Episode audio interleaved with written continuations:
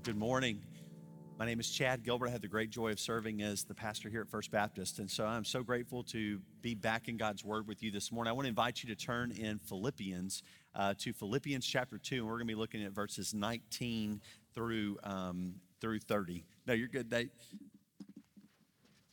I'm so thankful to work with brothers like these, brothers and sisters who lead us in worship. It is just such a joy to be able to serve with you guys. So thank y'all so much. Um, I remember when I was a seminary student. Uh, that there was a professor, his name is Dr. Uh, Robert Stewart, Bob Stewart. Um, he's still at the seminary, uh, a dear friend, and um, he shared the story. So his his specialty, his expertise is in philosophy, in theology, but but also in apologetics. And he told the story um, about a well known apologist during that, that time that was going around to different college campuses. And this was one of these dudes that was really, really smart. I mean, like, he was just sharp, he was quick, he was quick on his feet. Um, and so they would do the, the kind of thing where students would fill the auditorium and then they would just ask questions. And, and, and there was this opportunity for them to kind of come up to the mic, if you will, and kind of challenge him and kind of debate him. And, and there was just this confidence that he had that whatever they dished out, he could kind of, you know, deal with. And so um, because of, of, of, this, you know, like people are going through, and then a guy comes up and asks a question, and, and he's got this, you know, he's asking questions about kind of the problem of evil, and like, man, if there's a good God, why is there evil in this world? Why does, why does this good God allow bad things to happen to good people? And some of those kind of questions, maybe questions that you've asked.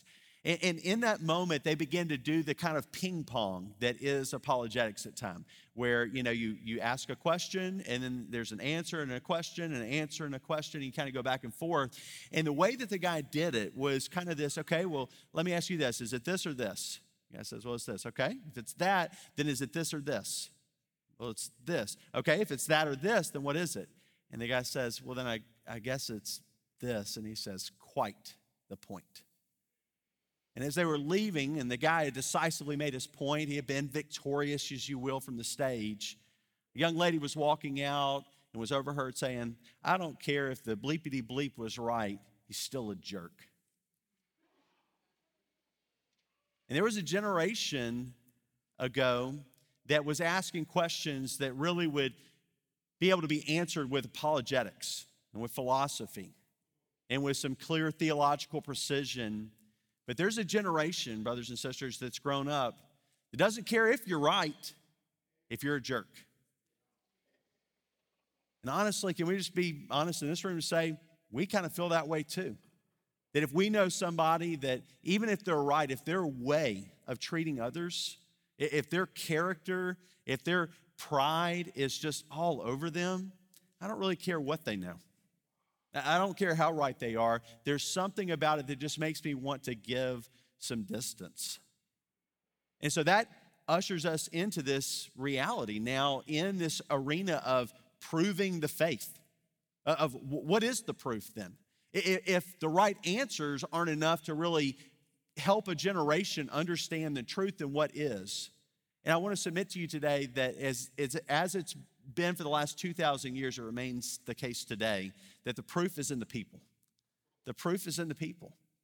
It's good for us to be armed with good philosophy. It's good for us to have sound theology and doctrine. It is important for us to know precisely what the Bible teaches and then also what it teaches and warns against. But it is also very important throughout the Bible for you and I to be proof, our lives living proof that we belong to Him, that, that we are His and that He has changed us. And so today in this passage, I want to invite you to stand for the reading of God's word from Philippians chapter 2, beginning in verse 19, where we're going to see two men that are put forward as an example to the church at Philippi. That this church that is so near and dear to Paul, he, he, he, just, he just overflows with joy as he thinks about them, that he wants to remind them of two individuals that they really can pattern their life after. And so, hear the word of the Lord. Now, I hope in the Lord Jesus to send Timothy to you soon so that I too may be encouraged by news about you. For I have no one else like minded who will genuinely care about your interests. All seek their own interest, not those of Jesus Christ. but you know his proven character, because he has served with me in the gospel ministry like a son with a father. Therefore, I hope to send him as soon as I see how things go with me. Again, the context there, he's in prison, so he's not free to travel in this moment. I am confident in the Lord that I myself will also come soon. So he's hopeful of his release. But I consider it necessary. Notice that verse 19, I hope to send Timothy, but then verse 25, but I consider it necessary to send you Epaphroditus, my brother, co worker, and fellow soldier, as well as your messenger and minister to my need, since he has been longing for all of you and was distressed because you heard that he was sick. Indeed, he was so sick that he nearly died. However, God had mercy on him and not only on him, but also on me, so that I would not have sorrow upon sorrow. For this reason, I'm very eager to send him so that you may rejoice again when you see him, and I may be less anxious. Therefore, welcome him in the Lord with great joy and hold people like him in honor because he came close to death for the work of Christ, risking his life to make up what was lacking in your ministry to me. Father, we thank you for your word this morning. We pray that now through the study, through, through the work of your Holy Spirit illuminating, making clear what is in your word, and also the powerful work of your Holy Spirit transforming our hearts and our minds in conformity to your word so that we are conformed to the image of Christ because we know when we are, that is what brings glory to you, the Father, because you delight in your Son. And so, Lord, may we reflect his image clearly. We pray this in Christ's name. Amen. You can be seated. People as proof. People as proof. That, that is what's so important for you and I to understand is that of all the proofs that we could put forward in this world today, and especially as you and I ought to be concerned about a younger generation. I'm so thankful for our student ministry here at First Baptist New Orleans. But can I be honest? It's not big enough. And you say, Chad, you mean like not big enough that you just want more numbers? You want to see us be a bigger church? No, there are so many students in our city in need of the investment that I see being made through adults like you into our students. Adults who are giving of their time. They're saying, you know what, I'm gonna give up being in a Bible study group in order to then go and pour into students. I'm so thankful. If you're serving in our student ministry, thank you. But there are so many students in our city that do not have that sort of investment from a godly adult. Uh, they don't have anyone looking at them and encouraging them to walk in the way. And so we need to be those who go out into our city and bring those students in so that they can come into an environment where they are poured into, where they are loved. And I love the fruit of your work that I see in this church. As I've been able to meet different folks that you have loved on in this city and now are young adults. I'm so encouraged by the testimony of a young man named Danny that you loved and poured your lives into and, and showed him the love of Christ in our city. He then moved away, and then when he came back on his very first Sunday back here at, at, at First Baptist New Orleans, he brought a 41 year old employee. He's 18 or 19. He brought a coworker from his workplace with him to come to church. And she sat in awe. She said, You know, I'm really amazed at a young man like him that he's taking this stuff seriously he's taking this stuff seriously, his faith. And so I figure, I got to go to church. And so she was here with him. I love that testimony of what you've been doing. Keep going. But, brothers and sisters, that's what we're after is young men like Danny, who are the future for this city. Young men like Danny, who, if God wills, will give him a wife and children that he will be a godly dad for if God wills it, that, that Danny would be a future leader in this church. And who knows, he might be a future leader in this church, even on staff, that if God were to set him apart in that way. Brothers and sisters, please see the vision for the importance of a student ministry and pouring into them. And so, why do I emphasize that? Because Timothy was young. We don't know exactly how old he was. We don't know if he was in youth ministry when Paul met him on his first missionary journey. But we do know this that Paul had to encourage him that because even though he was young, don't let people look down on you. That's what he writes to him in his letters in 1st and 2nd Timothy is to encourage him to keep going. And Paul recognized that, like a father with a son, he needed to make an investment in this person. And so Timothy was now proof. But you know what? That proof didn't stop with Timothy, it wasn't limited. We then meet Epaphroditus. And, and, it's important for us to note that Epaphroditus has been sent by the church at Philippi, the context, to go and to bring a financial gift. We see that being kind of mentioned at the end of Philippians in Philippians chapter 4. So the church at Philippi has known of Paul's need. They have sent, sent Epaphroditus to bring the financial gift. And then once he gets there, he gets sick. Now, I don't know about you, if you've ever been on a mission trip and you get sick, it's the worst experience ever. When I was in Burkina Faso as a summer missionary and I served all summer, I lost 21 pounds in, in, in eight weeks because of the amount of sickness I had. It was horrible. And if anything, I felt like a liability, not, not an asset to the team that I was on. I felt like a constant liability. And you can kind of get the sense from reading this letter that Epaphroditus is that same way. He showed up hoping to be this, this asset, but then he feels like a liability. But Paul says, no, he was not a liability. In fact, notice the language he uses. He says, my fellow soldier. Well, I mean, that's that kind of posture that makes you stand up straight. This is my fellow soldier. This is my co laborer. This is my brother. Not a liability. He was an asset in every way to the work, but I consider it necessary to send him back to you. And Paul is putting these two men, Timothy, who he hopes to send, Epaphroditus, who he's sending, and he says, These are two men worthy of your deepest honor. And so, what can we learn from a passage like this? From this reality that God has changed these two men, He's given them an orientation in life. Their life is now about the mission of Christ. What can you and I today learn when we read through letters like this that seem so specific? So specific to individuals that lived thousands of years ago, so specific to the context of them going to the church at Philippi. What does that have to do with us in, in 2023 at First Baptist New Orleans in New Orleans?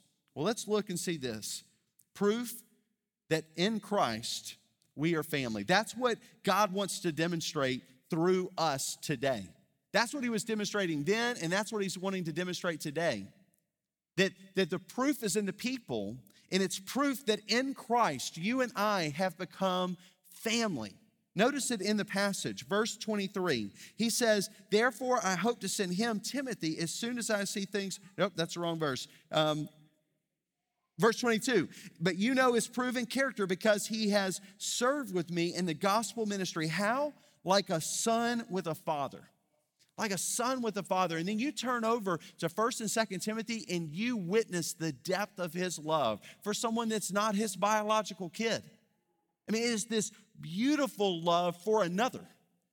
It's a beautiful love for someone who is different from him, not from the same place, didn't have all the same things in common.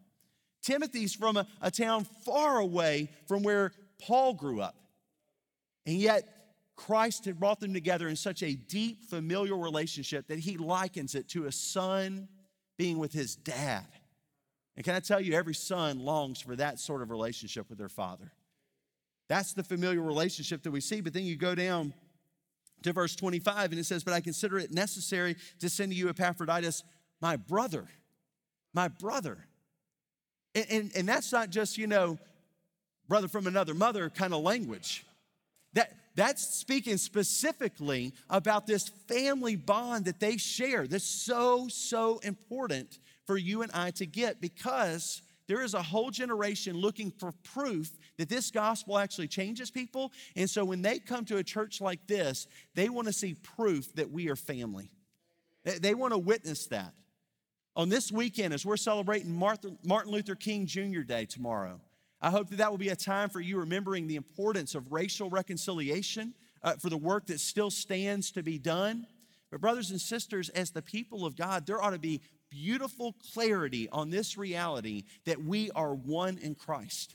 I commend you. I would set you forth as an example to other congregations of what it means to live in harmony with one another, and that including racial distinction, ethnic distinction, this is a house of prayer for all nations. And I love the beautiful diversity here, but don't miss it. There is a generation asking very precise race questions right now. They've been asking them intensely for the last couple of years. And rather than getting in a posture of defensiveness, of, hey, don't, don't call me a racist, show them that you're not. Show them that you're not through your love for one another. Show them that you're not through who eats at your table. Show them that you're not of who your kids are friends with. Show them that you're not. Don't get defensive and tell them you're not. Show them that we're not. We are family. And praise be to God for what He has created. I love that there are people not only of different skin color, but from different nations in this place, and they consider this family. They know that they're welcome here. They know that this is a family for them. Brothers and sisters, it's important for us to acknowledge that as we head into another political cycle, Lord, be with our nation during another political cycle. But it's important for us to realize that within this family, that is not the dividing line. We don't stand on red and blue lines. We stand under the cross. That's what unites us. That's what unifies us, and that is what will be our peace as we go through another political cycle. So it's important for us to not allow things that often can even separate biological families to be a dividing wall within the family of God. We must stand as family. That's important. That's the proof. The son like a father, my brother. The gospel has changed these men. People is proof, proof that in Christ we are changed. Look how Paul talks about Timothy in this passage.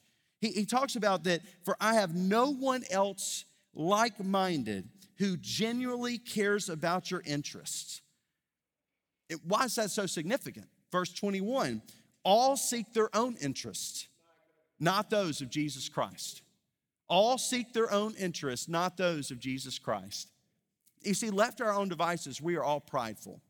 And that pride usually manifests in one of two ways. You are either convinced of how great you are, or you're convinced how terrible and unworthy you are.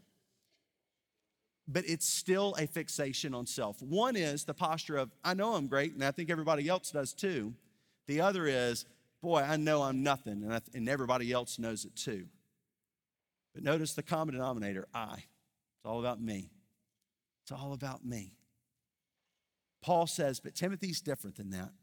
Rather than coming in and he's just thinking about himself, he's just thinking, well, if I help in this way, then that makes me look good. He's actually thinking about their interests, what, what it is that they need, and often doing the hard thing. I love the story of Cheryl Bachelder. She became the CEO of Popeye's Chicken during its big turnaround. It had gone down. The, the franchise owners were just despising the fact that they had bought into the franchise and all this. But when she came in, she went. She entered after having her own downfall in a position as a as a um, as a corporate CEO, to then come to this place through her faith of realizing that what she needed to do was to serve the franchisees the, the, the, franchise owners of the, of the Popeyes chain, she realized she needed to come in with the attitude that she was to serve them. She even wrote a book called Dare to Serve. And her philosophy completely switched. What was in the best interest of the franchise owner? What was in the best interest of, of, of what it meant for their employees to be served? What was in the best interest of, of helping them to feel supported and to be able to have the resources they need to invest in them? And she knew that that was going to mean a cut into the, the bottom line for the upper part of the management, for herself as a CEO and the others in the corporate headquarters, all those things. But she was convinced that that's what needed to happen. Over the next several years, they saw a 20% gain in their, in their profit as far as a corporation year over year over year, which is incredible when you look at restaurants. To, to have that sort of, a, of an increase of, of, of profitability and it was all because she dared to serve. It was all because she switched, because of her faith, her mindset on what it meant to be involved in corporate America. Her faith was at work. And, brothers and sisters, if our faith is supposed to be at work at work, then certainly it's to be at work right here. And one of the things that she noted, and we need to kind of tap into this, is one of the things that she realized that is that she wasn't serving an employee by just allowing bad behavior to continue. She, she realized that by just like trying to work around it or create a system around a bad employee or a bad franchise owner or something like that, she wasn't actually serving them by not confronting the issues. That, that the deeper way of service was to say, hey, this isn't acceptable. This is not our standard. Here at Popeyes, these are our values. You're not in accordance with our values. And sometimes that meant that someone had to be helped to see that they were not going in the same direction as the franchise and that they needed to go a different direction. And that she wished them well, but that was how she needed to serve them. Brothers and sisters, there's a template that we have in Scripture that is the same, and that's where she pulled it from. She began to take seriously the word that talks about our need to love one another deeply, that includes not allowing sin to remain. When is the last time in love that you or I went gently in humility to someone else that we knew was persisting in sin, whether that sin was gossip, whether that sin was, was um, sexual immorality, whether that sin was greed, whether that sin was, you know, arrogance, wh- whatever that sin is, but because of the proximity we share, you're seeing it, but then you think that the best thing you can do is just to stay quiet. Well, I encourage you, that's not what's meant here. That's not why Timothy was so discouraged. Because sometimes when you do that, people say, Who asked you? Who asked you? Timothy knew he had a responsibility to serve them. And part of that meant that looking out for their own interest, looking out what was best for them, was ultimately looking out for what would reflect Christ the most in them. You see, he says this all seek their own interests, not those of Jesus Christ. He wasn't just a people pleaser. He didn't just go into the church and say, What do y'all want to do? Tell me where you want me to take you, and I'll take you there. No. He didn't walk in and just try to please the congregation. He was of most, he, his greatest concern was for the interest of Jesus Christ. And Jesus Christ is concerned about you, church. He's concerned about your purity. He's concerned about your faithfulness to Him. He's concerned about idolatry in this church. He's concerned about adopting philosophies from this world as your primary modus operandum, how you operate, how you live life, more than His Word. Jesus Christ is concerned that you won't be ready the day He comes. And what He wants to do is to wash you with the water of His Word to make you radiant and ready for that day. Church, we must be scripture fed if we're to understand what the interests are of Jesus Christ. What is it that he's interested in? What is it that concerns him? What's of value to Jesus? And then to orient our lives in that way. People is proof proof that in Christ we're family, proof that in Christ we are changed. Our, our interests are no longer self interest, we're interested in what is best for Jesus Christ. And he's made clear that's a love for one another. But, but people is proof, proof that in Christ we are missional.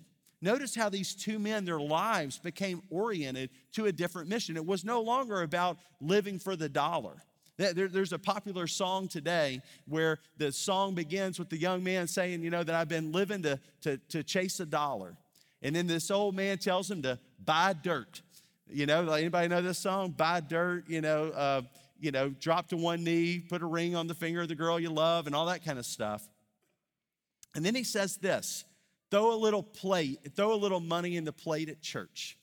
That's what he says. Part of the song. Throw a little money in the plate at church. Brothers and sisters, that ain't missional. That's not what we're called to do. I appreciated the story last night that Tim Tebow at a pro life gala that was here in town that I attended last night, the story that he shared of a young man who sat down in the plane and he was in first class and the seat beside him was empty, and then in comes Mother Teresa. Literally, Mother Teresa. She's traveling from India and going back, uh, you know, going to visit different places and just trying to highlight the ministry and to resource the work of the ministry. And she sits down, and he's just blown away. I'm sitting beside Mother Teresa. Like literally, I'm sitting beside her. And so he begins to talk to her and ask her about what really drives her work. And during the time, he went from just kind of respecting her from a distance and all that to really being bought in of saying, wow, I need to do something. And so he reaches into his checkbook into his pocket and he pulls out his checkbook. So that's how you know the story's old. Um, and so, and he pulls it out and he writes a check for $200,000 sitting right beside her and he hands it to her. And she says, Wow, I, This is going to help so many people. And he said, Hey, it's, it's no sweat. And then her face fell. She looks down and, and she folds the check in half and she hands it back to him. He says, uh, uh, Is something wrong? And she said, If it doesn't hurt, don't give it. So he reaches in and he pulls out his checkbook. He writes another check, $1.2 million. And he looks at her and he says, Now that hurt. it's that idea that you and I, we want to settle for just throw a little change in the plate at church. And that's what it means to live on mission. Brothers and sisters, look in the scriptures at what their lives look like. Now, verse 19. Now, I hope in the Lord Jesus to send Timothy. Timothy is allowing his life to be spent for the mission of Christ, to be sent. I mean, just think about the tentative nature of that. That Timothy was always needing to be ready to go at any moment, but also content to stay because Paul who is you know the apostle to the church is is helping to position people. And so there's times where he he wants timothy to stay and to put things in order. So he's going to have to camp out and be content to stay but at any moment he needs to be ready to go. Can i tell you that's how we're to live our lives? Ready to go wherever god would call us to go but content to stay right here for as long as god would have us and can i tell you we're always kind of on one side or the other some of you right now because of the crime in our city you're ready to go it's like I am on go. I cannot wait until I reach whatever that that that marker is. Maybe it's a it's a benchmark in your career. Maybe it's the the last kid is out of the nest. I mean, whatever it is, you're like, and we are out the door. Brothers and sisters, don't let the, the momentary situations that you go through, whether it's the difficulty in the city you live or, or whatever, to be what drives where you go in this life. You belong to the Lord. And so you go where He says go and you stay there, content to stay until he says go again. That's how we're to live, ready to go, content to stay. That was Timothy's life. Verse 25, but I consider it necessary to send to you Epaphroditus, my brother, co worker, fellow soldier, as well as your messenger and minister to my need. We don't know what Epaphroditus had going home back home, but he left it all for the sake of the mission. He was willing, like this couple that Nate shared about a few moments ago, to go and to live in a foreign place, to speak a foreign language, to raise their children in a foreign land, all for the sake of the gospel, for the message, and for the ministry of the word. Let us follow their example. And in verse 30, because he came close to death for the work of Christ, close to death for the work of Christ, risking his life to make up what was lacking in your ministry to me. Brothers and sisters, this work of the gospel is worth my life and your life. It's worth our lives. It's worth our lives to be committed enough to, to giving it all, to leaving it all on the field, as they say, to be all in and serving Christ. And then finally, people is proof, proof that in Christ we are servant led. That's how Jesus has determined for his church to be led. He holds out Timothy and Epaphroditus. He says, These are exemplar men that you can pattern your life after. He, he's opened up Philippians by, by communicating that he and Timothy, they're servants. They're bond servants. They're slaves to Jesus Christ. And he addresses it to the church at Philippi and he says, and to the overseers and deacons. Why does he identify overseers and deacons? Because this is, this is the leadership group. This is the group and that word overseer could be used synonymously with a word like pastor. So, pastors and deacons are the, the two offices of leadership. But then, when he digs in a little deeper and he holds out these, these two examples, Timothy and Epaphroditus, without having to call them deacons to the church, he says these are the servant kind of leaders that we should have. These servant leaders should be the ones who are setting the pace to show that we are family. These servant leaders ought to be the ones who are clearly demonstrating that we are changed, their character being exemplar, their character being in accordance with 1 Timothy chapter 3. And these group of leaders, these pastors and deacons, ought to demonstrate that we are on a mission a mission to make disciples of all nations, a mission to love one another deeply, a mission to love our neighbor as ourselves.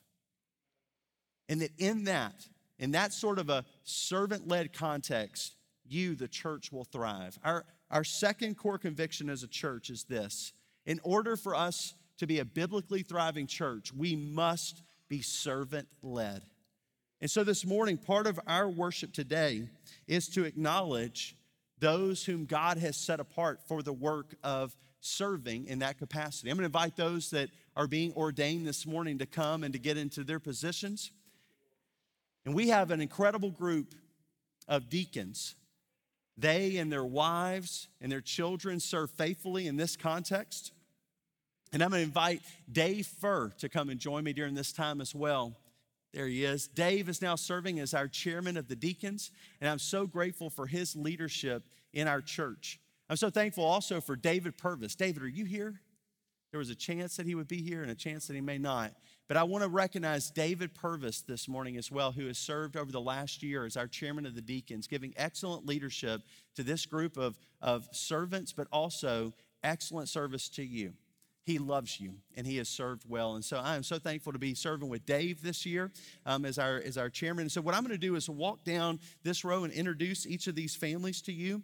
And uh, just a little thing about me it, up in front, I can know somebody, I, I would forget the name of my own sister in front of you. So I'm going to use a cheat sheet because it's just one of those things about trying to recall names in front of people that I've learned not to do. So I'm going to introduce to you guys Quincy Brown, um, his wife Rebecca, and their two children, Caroline and Wesley um, that are coming to serve as uh, one of our deacons. And this morning is a time that we ordain them. We're going to lay hands on them in just a moment. Um, those that are currently serving our church as deacons are going to come up representative of the whole body and gather around them and lay hands. And so I'm so thankful for your family. You guys um, have had such a huge part in our children's ministry, um, in our teaching ministry. Um, Quincy is one of our Bible study leaders. And so, so, so grateful for you guys and your family. Next, we have Tommy and Gretchen Dowdy, or say it right, or Doty?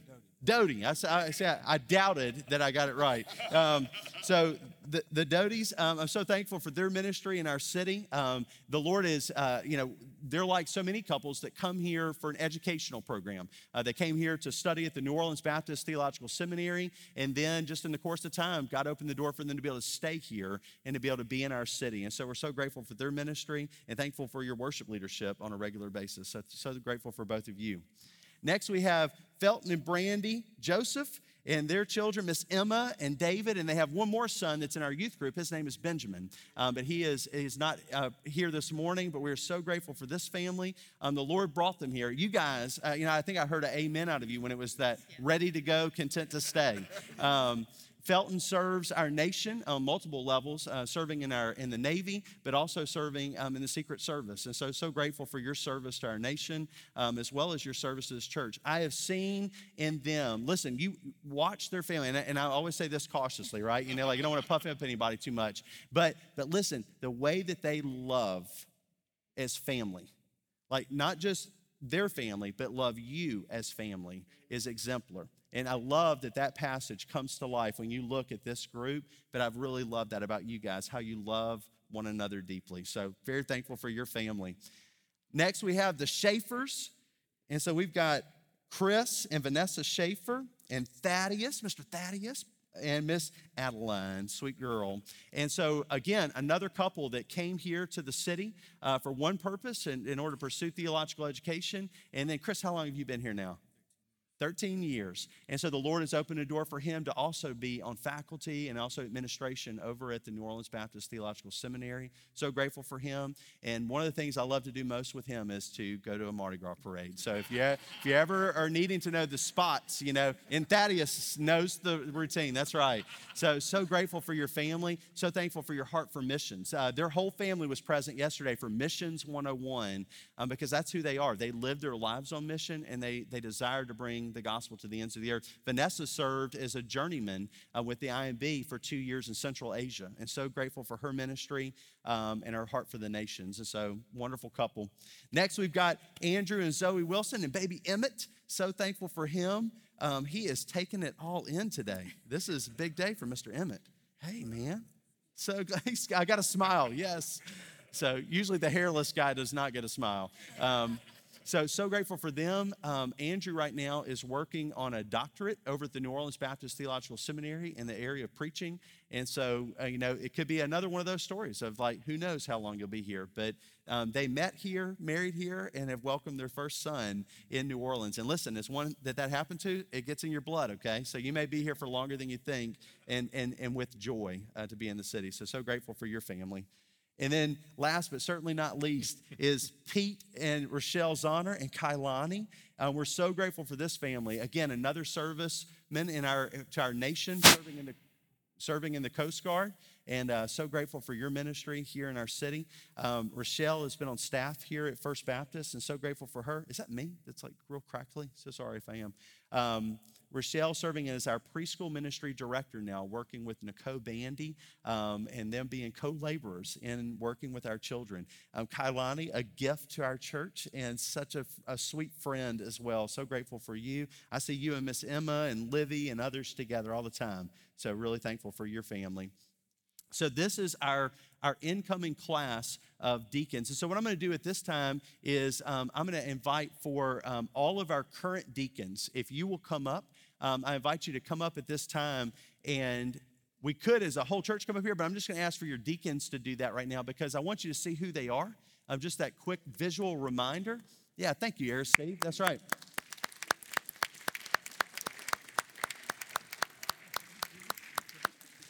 And what we're going to do right now is we're going to gather around them, lay our hands on them. And one of the things, the patterns that we see in Scripture are these moments when God is setting someone apart for a specific task within the life of the church.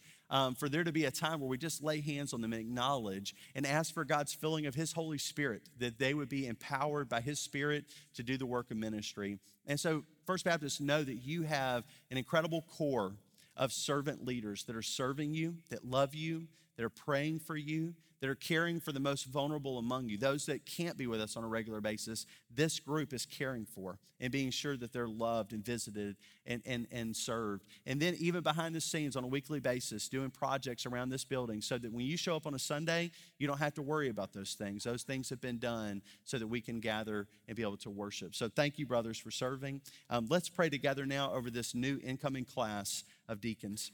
Father, we are so grateful um, for the joy it is to be able to serve you. Thank you that you ordained that in the church there would be servant leaders, and that's how you intend your church to thrive. Not just survive, but to thrive biblically is when we have servant leaders. So, God, I pray for this incoming class of six families, God, that we'll be serving together. Thank you for the beauty, the diversity, the joy of, of their different life experiences and how that will enrich this family of faith in every way. Lord, I pray for a fresh filling of your Holy Spirit in this moment, that their service would not be done in their own power or their own wisdom, but in yours. So please, God, fill them fresh to serve and to be poured out as a drink offering before you in service to the church. May they be found exemplar in, in proving that we're a family in the way that they love this church. May they be exemplar in the way of, of proving that we have been changed by the power of the gospel. And Father, may they be proof that we have been called to a mission, a mission to make disciples of all nations. So, Lord, I pray that over these six that are coming in, but also, Father, the entire body of deacons, God, that they would be the proof that we're family, that we've been changed, and that we are on a mission. And so, Lord, thank you for their service. Thank you for the joy it is to learn from them, to have my life shaped by their lives. Father, would you do all these things in such a way that only you receive the glory? In Jesus' name we pray. Amen. Join me again in thanking them. And David Purvis, thank you for your service as our former chairman. At this time, I'm going to invite everyone to stand and we're going to sing a song of worship together. But I'll be standing right here. If you're here today, and there's never been a moment in your life where your life has been changed by the power of the gospel, and you want to know what it means to know Jesus, then I invite you in this moment, come forward. Feel the freedom to leave your seat and come forward in this moment so that I can share with you what it means to be a follower of Jesus Christ. Let's sing.